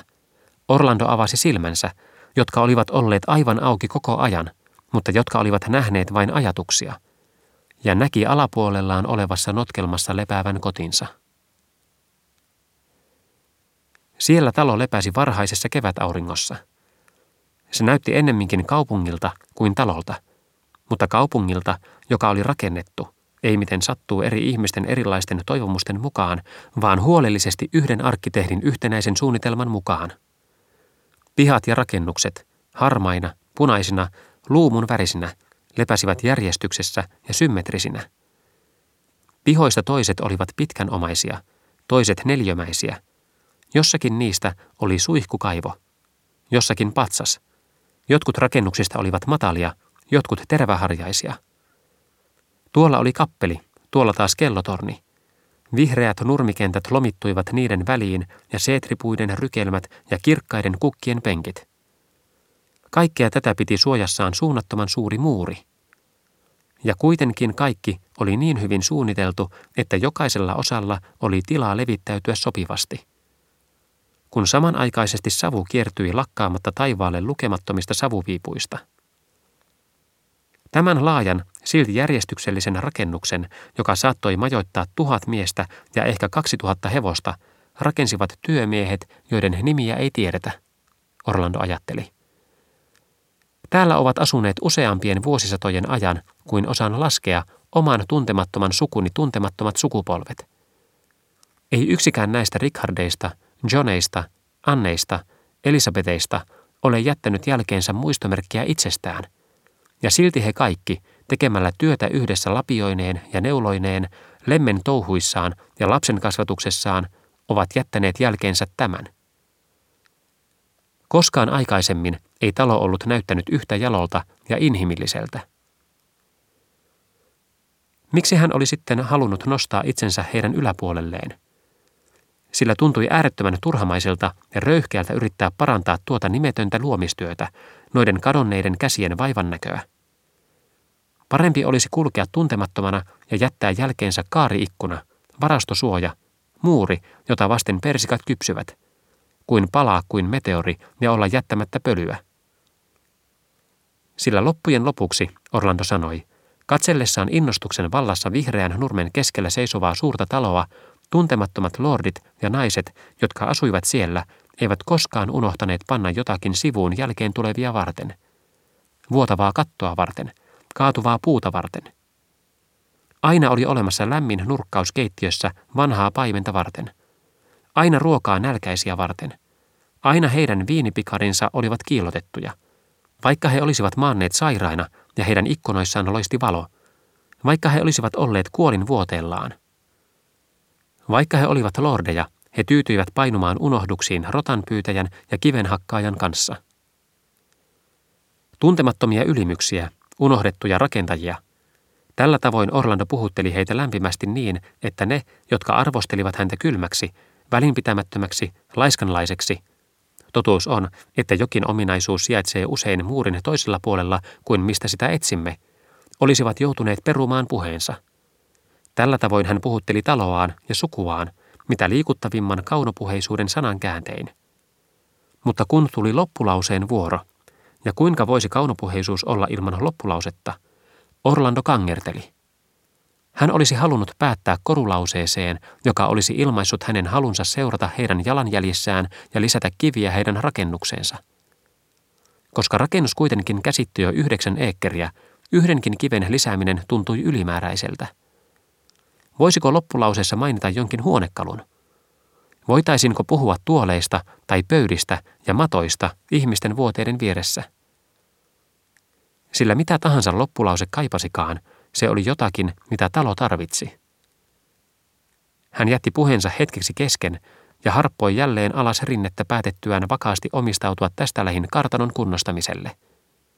Uutinen, että rouva Grimstitchin oli määrä olla heti kohta paikalla – sai tuon vanhan kunnon naisen kyyneliin. Yhdessä he kiersivät ympäri talon. Kuninkaan makuhuoneessa olevasta pyyhettelineestä, ja se oli Jaakko kuningas herra, rouva Grimstead sanoi, vihjaten seikkaan, että oli kulunut monet ajat siitä, kun kuningas oli nukkunut heidän kattonsa alla, mutta vastenmielinen protektoraatin aika oli ohitse ja Englantia hallitsi jälleen kruunu. Puuttui jalka. Vesikannuilla ei ollut alustaa pienessä kamarissa, joka johti herttuattaren paasipojan huoneeseen. Herra Green oli tehnyt tahran mattoon inhottavalla piipun polttamisellaan, eivätkä hän ja Judy olleet kyenneet saamaan sitä pois kaikesta kuurauksesta huolimatta. Tosiaankin, kun Orlando ryhtyi laskemaan, miten hankittaisiin ruusupuisia tuoleja ja setripuisia lipastoja, hopeaaltaita, posliinimaljoja, persialaisia mattoja, joka ikiseen 365 huoneesta, jotka kuuluivat taloon, hän havaitsi, ettei tehtävä olisi helppo. Ja jos muutama tuhat puntaa olikin jäänyt ylitse hänen osuudestaan, sillä ei voisi tehdä paljon muuta kuin ripustaa kudonnaisia muutamiin käytäviin. Hankkia ruokasaliin hienoja, koristeltuja tuoleja ja varustaa kuninkaallisiin makuhuoneisiin peilejä puhtaasta kullasta ja tuoleja samasta metallista, jota kohtaan Orlandolla oli suuri intohimo. Orlando alkoi nyt työskennellä tosissaan, kuten voimme aukottomasti todistaa, jos katsomme hänen tilikirjojaan. Vilkaiskaamme inventaariosta, mitä hän osti tänä aikana, ja hintoja, jotka oli merkitty reunaan. Mutta nämä jättäkäämme mainitsematta. Viiteenkymmeneen pariin espanjalaisia huopia sama määrä verhoja tulipunaista ja valkoista taftia. Koristereunat niihin valkoisesta satiinista kirjailtuna tulipunaisella ja valkoisella silkillä – 70 keltaista satiinituolia ja 60 jakkaraa sopivat bukeraani päällysteet kaikkiin. 67 saksan pähkinäpuista pöytää. 17 tusinallista laatikoita, jokaisessa tusinassa viisi tusinaa venetsialaisia laseja. 102 mattoa, kukin 30 jardia pitkä. 97 tyynyä tulipunaista damastia koristeltuina hopeakirjailuin pitsein ja liinakankaiset jalkatuolit ja niihin sopivat tuolit. 12 valaisimeen kuhunkin jalat. Nyt jo, tällainen vaikutus on listoilla meidän mieliimme, alamme haukotella. Mutta lopetamme vain siksi, että lista on pitkästyttävä, ei siksi, että se olisi päättynyt. Sitä on 99 sivua lisää, ja kulutettu kokonaissumma nousi moniin tuhansiin, toisin sanoen miljooniin meidän rahassamme. Ja jos hänen päivänsä kului näin, öisin taas hänet saatettiin löytää laskemasta, mitä maksaisi miljoonan myyrän kummun tasoittaminen, jos miehille maksettaisiin kymmenen penniä tunnilta – ja kuinka monta tuuman naulaa, jotka maksoivat viisi ja puoli penniä desilitralta, tarvittaisiin puiston ympäri kiertävän ympärysmitaltaan 15 mailin pituisen aidan korjaamiseksi. Ja niin edespäin, ja niin edespäin. Tarina on mielestämme pitkästyttävä, sillä yksi kaappi on kovasti toisen kaltainen, eikä yksi myyränkumpu ole kovin paljon erilainen kuin toinen. Se maksoi Orlandolle muutaman miellyttävän matkan – ja muutaman mainion seikkailun. Niin kuin esimerkiksi, kun hän pani kokonaisen sokeitten naisten kaupungin Brykken lähellä ompelemaan verhoja hopeiseen pylvässänkyyn. Ja kannattaisi ehkä kertoa, jonkun toisen ainakin, tarina Orlandon seikkailusta venetsialaisen Maurin kanssa, jolta hän osti, mutta vain miekan kärjellä, lakatun lipastonsa. Eikä työstä puuttunut vaihtelua – sillä milloin tuli suuria puita Saseksista joukkojen vetämänä sahattavaksi pitkittäin ja asetettaviksi käytävälle lattian rakennusta varten. Ja milloin tuli arkku Persiasta täynnään villaa ja sahanpuruja, joiden joukosta Orlando viimein otti yhden ainoan lautasen tai yhden ainoan topaasisormuksen. Ennen pitkää kuitenkin halleissa ja käytävissä ei ollut enää tilaa uutta pöytää varten. Ei tilaa pöydillä uutta lipastoa varten – ei tilaa lipastossa uutta ruusumaljakkoa varten. Ei tilaa ruusumaljakossa uudelle kouralliselle potpuria. Ei ollut enää tilaa missään millekään. Lyhyesti sanottuna, talo oli kunnostettu.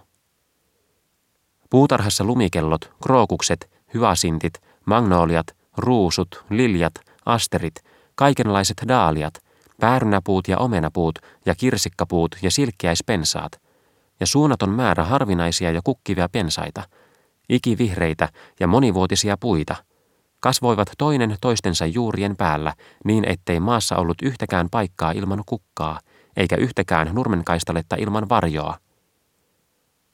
Kaiken lisäksi Orlando oli tuottanut kirjavapukuisia villilintuja. Ja kaksi malajalaista karhua, joiden kärttyiset tavat kätkivät, Orlando oli siitä varma, luottamuksen arvoisen sydämen.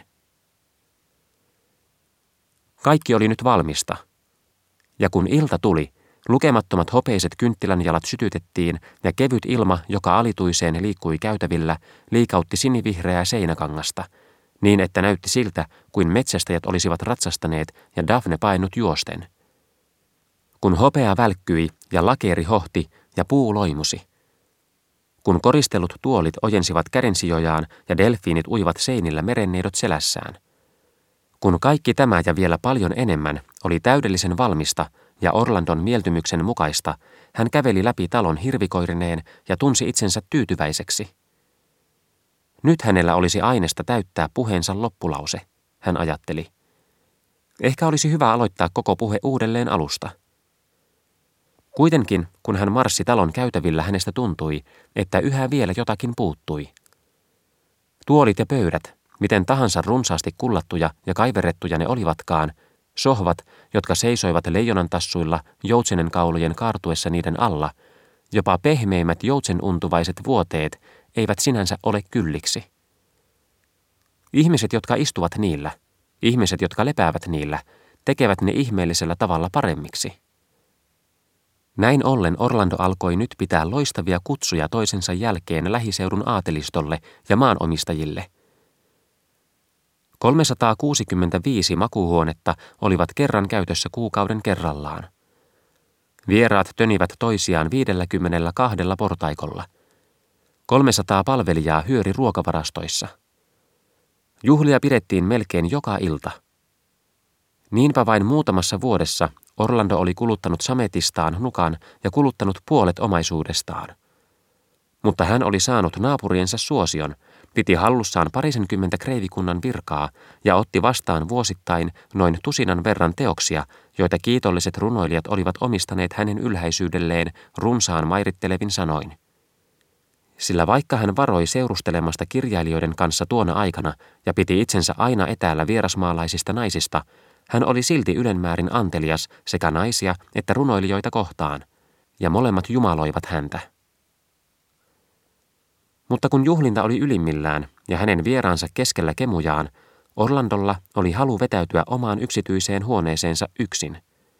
Kun ovi oli sitten suljettu ja hän oli varmistunut siitä, että oli yksin, hän saattoi ottaa esiin vanhan muistikirjansa, joka oli ommeltu yhteen äidin ompelurasiasta varustellulla silkkilangalla ja jonka kannessa luki pyöreällä koulupojan käsialalla Tammipuu, runoelma.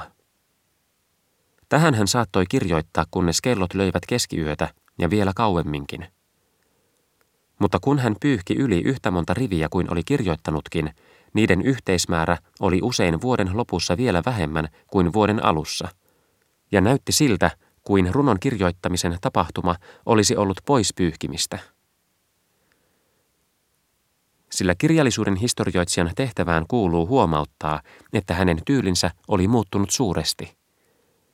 Hänen koristeellinen tyylinsä siistiytyi. Hänen runsautensa tuli hillitymmäksi. Proosan aikakausi oli jäädyttämässä noita lämpimiä lähteitä. Jopa ulkona oleva maisema tarjosi vähemmän kukkaisseppeleitä ja ohrakkeissakin oli vähemmän piikkejä ja poimuja. Ehkäpä aistit olivat hieman vaimeampia ja hunaja ja kerma vähemmän makuhermoja kiihottavia. Myös seikka, että kadut olivat paremmin ojitettuja ja talot paremmin valaistuja, vaikutti osaltaan tyyliin. Sitä ei voi epäilläkään. Eräänä päivänä Orlando oli lisäämässä muutamaa riviä tammipuuhun runoelmaan suunnattomalla vaivalla, kun varjo kulki hänen näkökenttänsä poikki. Ei se ollut varjo, hän näki pian, vaan hyvin kookkaan naisen hahmo ratsastuslakissa ja takissa – kulkemassa poikki sen sisäpihan, jolle hänen huoneensa avautui. Koska tämä oli kaikkein yksityisin piha ja nainen oli tuntematon, Orlando ihmetteli, miten hän oli päässyt sinne.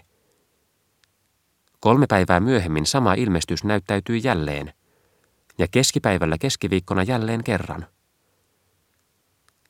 Tällä kertaa Orlando päätti seurata häntä, eikä nainen ilmeisestikään pelännyt tulla löydetyksi, sillä hän hiljensi askeleitaan, kun Orlando saavutti hänet ja katsoi tätä suoraan kasvoihin. Kuka tahansa muu nainen olisi pelästynyt tullessaan löydetyksi sillä tavoin isännän yksityiseltä pihalta. Kuka tahansa muu nainen, jolla oli sellaiset kasvot, sellainen päähine ja ilme, olisi heittänyt viittansa hartioittensa yli kätkeäkseenne sillä tämä nainen muistutti enemmän jänistä kuin mitään muuta. Säikähtänyttä, mutta sisukasta jänistä. Jänistä, jonka arkuuden voittaa suunnaton ja typerä uhkarohkeus. Jänistä, joka istuu pystyssä ja tuijottaa ahdistajansa suurin pullistuvin silmin. Korvat pystyssä, mutta väristen, nenä koholla, mutta vipattaen. Tämä jänis oli kaiken lisäksi 180 senttimetrin pituinen ja käytti kaiken kukkuraksi jotakin vanhanmuotoista päähinettä, joka sai hänet näyttämään vielä kookkaammalta. Tällä tavoin jouduttuaan kohdatusten Orlandon kanssa nainen tuijotti häntä katseella, jossa arkuus ja uhkarohkeus olivat mitä merkillisimmällä tavalla yhdistyneet. Ensinnäkin nainen pyysi Orlandoa asianmukaisesti, mutta hieman kömpelösti niijaten, suomaan hänen tungettelunsa anteeksi. Sitten hän kohosi jälleen täyteen pituuteensa – jonka täytyi olla yli 190 senttimetriä, ja sanoi, mutta hän puhui sillä tavoin hermostuneesti nauraen, sillä tavoin hihittäen ja hohottaen, että Orlando arveli hänen karanneen hullujen huoneelta. Ja sanoi, että hän oli Finster Arhornin ja Scand of Boomin arkkiherttuatar Harriet Griselda, Romanian maasta. Hän toivoi ennen kaikkea saamansa tutustua Orlandoon, hän sanoi – hän oli asettunut asumaan leipomon yläkertaan puiston porttien luokse. Hän oli nähnyt Orlandon kuvan, ja se oli ilmetty kuva hänen sisarestaan, joka oli, tässä kohtaa hän nauroi äänekkäästi, ollut kauan kuolleena. Hän oli vierailemassa Englannin hovissa. Kuningatar oli hänen serkkunsa. Kuningas oli kunnon mies, mutta kävi harvoin nukkumaan selvin päin. Tässä kohtaa hän hihitti ja hootti jälleen. Lyhyesti sanoen, muuta ei ollut tehtävissä kuin pyytää naista sisään ja tarjota hänelle lasillinen viiniä. Sisällä naisen käytöstavat saivat romanialaiselle arkkiherttuattarelle ominaisen ylväyden, ja jollei hän olisi osoittanut naiselle harvinaista viinien tuntemusta ja tehnyt joitakin huomautuksia tuliaseista ja oman maansa urheilijoiden tavoista, jotka olivat aivan järkeviä, keskustelusta olisi puuttunut lennokkuus. Viimein hän ponnahti jaloilleen ja ilmoitti, että hän tulisi käymään seuraavana päivänä. Teki jälleen hirmuisen syvän niijauksen ja lähti. Seuraavana päivänä Orlando ratsasti tiehensä. Sitä seuraavana hän käänsi selkänsä. Kolmantena päivänä hän veti verhot ikkunaan. Neljäntenä päivänä satoi, ja koska hän ei voinut antaa hienon naisen seistä sateessa eikä vieroksunut seuraa, hän kutsui arkkiherttuattaren sisään ja kysyi hänen mielipidettään siitä, oliko asepuku, joka kuului erälle esi-isälle, Jacobin vai Toppin valmistama. Orlandon mielestä se oli Toppin. Nainen oli toista mieltä, eikä ole väliä mitä mieltä. Mutta jonkinlainen merkitys kertomuksemme kululle on sillä, että todistaakseen väitettään, joka koski solmukkeen osien kiinnittymistä, arkkiherttuatar Harriet otti kultaisen pohjessuojuksen ja sovitti sen Orlandon jalkaan. Se on jo kerrottu, että Orlandolla oli hienoin pari sääriä, millä aatelismies on koskaan seissyt. Ehkä siinä tavassa, millä arkkiherttuatar sitoi nilkkasoljen, oli jotakin. Tai hänen kumartunut asentonsa. Tai Orlandon pitkäaikainen eristyneisyys. Tai sukupuolten välillä vallitseva luonnollinen mieltymys. Tai burgonjalaisviini. Tai takkatuli, mikä tahansa näistä tekijöistä olisi voinut olla syypää. Sillä varmastikin syytä oli molemmilla puolilla. Kun Orlandon kasvatuksen saanut aatelismies, joka kestitsi ylhäissukuista rouvaa talossaan, häntä monta vuotta vanhempaa naista, jaardin pitkine kasvoineen ja tuijottavine silmineen, ja vieläpä hieman hullunkurisesti pukeutuneena, takkiin ja ratsastusviittaan, vaikka oli lämmin vuoden aika – Syytä on tosiaan, kun sellainen aatelismies joutuu niin äkkiä ja voimakkaasti jonkinlaisen intohimon valtaan, niin että hänen täytyy poistua huoneesta. Mutta minkälaista intohimoa tämä oikein oli? Voidaan hyvin kysyä. Ja vastaus on yhtä kaksikasvoinen kuin itse rakkaus. Sillä rakkaus, mutta jättääksemme rakkauden päättelyn ulkopuolelle hetkeksi, varsinainen tilanne oli tämä. Kun arkkiherttuatar Harriet Griselda kumartui kiinnittääkseen soljen, Orlando kuuli, yhtäkkiä ja selittämättömästi, rakkauden siipien havinan kaukana. Tuon pehmeän höyhenpuvun etäinen liikahdus herätti hänessä tuhannet muistot kuohuvista vesistä, ihanuudesta lumessa ja uskottomuudesta tulvassa. Ja ääni tuli lähemmäksi. Ja Orlando punastui ja vapisi. Ja hän liikuttui tavalla, jolla hän ei ollut ajatellut koskaan enää liikuttuvansa. Ja hän oli valmis nostamaan kätensä ja antamaan kauneuden linnun laskeutua hänen olalleen, kun kauhistus, kirskuva ääni, Sellainen, jonka varikset saavat aikaan törmätessään puihin, alkoi kaikua. Ilma tuntui olevan sakeana karkeista mustista siivistä. Äänet raakuivat. Oljen, oksien ja höyhenten palasia putoili, ja hänen olalleen rojahti linnuista raskain ja rumin, mikä oli korppikotka. Niin hän ryntäsi ulos huoneesta ja antoi kamaripalvelijalle tehtäväksi saattaa arkkiherttuatar Harriet vaunuihinsa – sillä rakkaudella, johon me nyt voimme palata, on kahdet kasvot. Toiset valkoiset ja toiset mustat. Kaksi ruumista. Toinen sileä, toinen karvainen. Sillä on kahdet kädet, kahdet jalat, kahdet kynnet. Niin, kaksi paria jokaista jäsentä ja kukin on toisen täydellinen vastakohta. Kuitenkin ne on niin tiukasti sidottu yhteen, ettei niitä voi erottaa toisistaan. Tässä tapauksessa Orlandon rakkaus alkoi lentonsa häntä kohti valkoiset kasvot häneen päin käännettyinä, ja sileä ja ihana ruumis esillä. Se tuli lähemmäksi ja lähemmäksi viittoen puhtaan ilon olemustaan edellään. Yhtäkkiä, oletettavasti nähdessään arkkiherttuattaren, se pyörähti ympäri, kääntyi toisaalle, näytti itsensä mustana, karvaisena, eläimellisenä. Ja se oli korppikotka Himo ei paratiisilintu rakkaus, ja se mätkähti rumasti ja inhottavasti Orlandon hartioille. Tästä syystä hän juoksi. Tästä syystä hän kutsui palvelijansa. Mutta tuota harpyijaa ei karkoteta aivan niin helposti. Ei ainoastaan arkkiherttuatar asunut edelleen leipomon yläkerrassa, vaan Orlandoa vaivasivat öin päivin mitä rumimmat aaveet. Turhaan, siltä näytti, hän oli varustanut talonsa hopeaastioin ja ripustanut seinille kobeliineja, kun minä hetkenä tahansa sonnan tahrima lintu saattoi istahtaa hänen kirjoituspöydälleen. Siinä se oli, läpytellen tuolien keskellä. Hän näki sen taapertavan kömpelösti käytävillä. Nyt se kurkisti raskaasti takansuojuksen päältä. Kun Orlando yritti hätistää sen ulos, se tuli takaisin ja nokki lasia kunnes särki sen.